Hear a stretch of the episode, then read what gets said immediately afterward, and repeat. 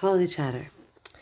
So tonight we're learning the halacha of what if you have information that you know will cause the person that you're talking about like a tremendous amount of pain. For example, um, you have a friend and she has a son and you see him you drove by some some place and you see him standing in a corner with a few friends smoking, and he's a young boy.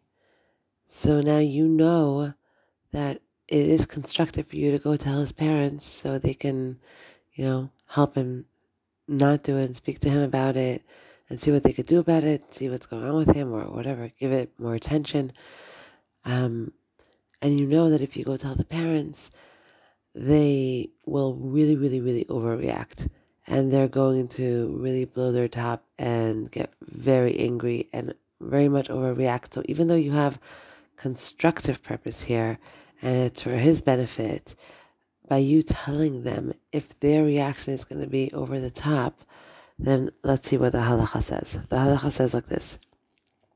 If the consequence of your speaking will cause undue harm, okay, then the constructive aspect of your words is nullified.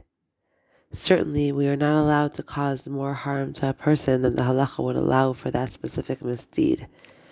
Right? So, since it's something that is con- considerably smaller than getting abused by his parents, um, then that would be what you would you would do because if you know that the reaction is going to be really really really intense really really really strong um, and you know they're going to really lose it on him, then he says here that the constructive aspect of your words is nullified.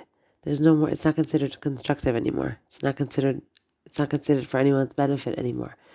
So that's uh, that's the halacha that we're learning tonight. Have a good night.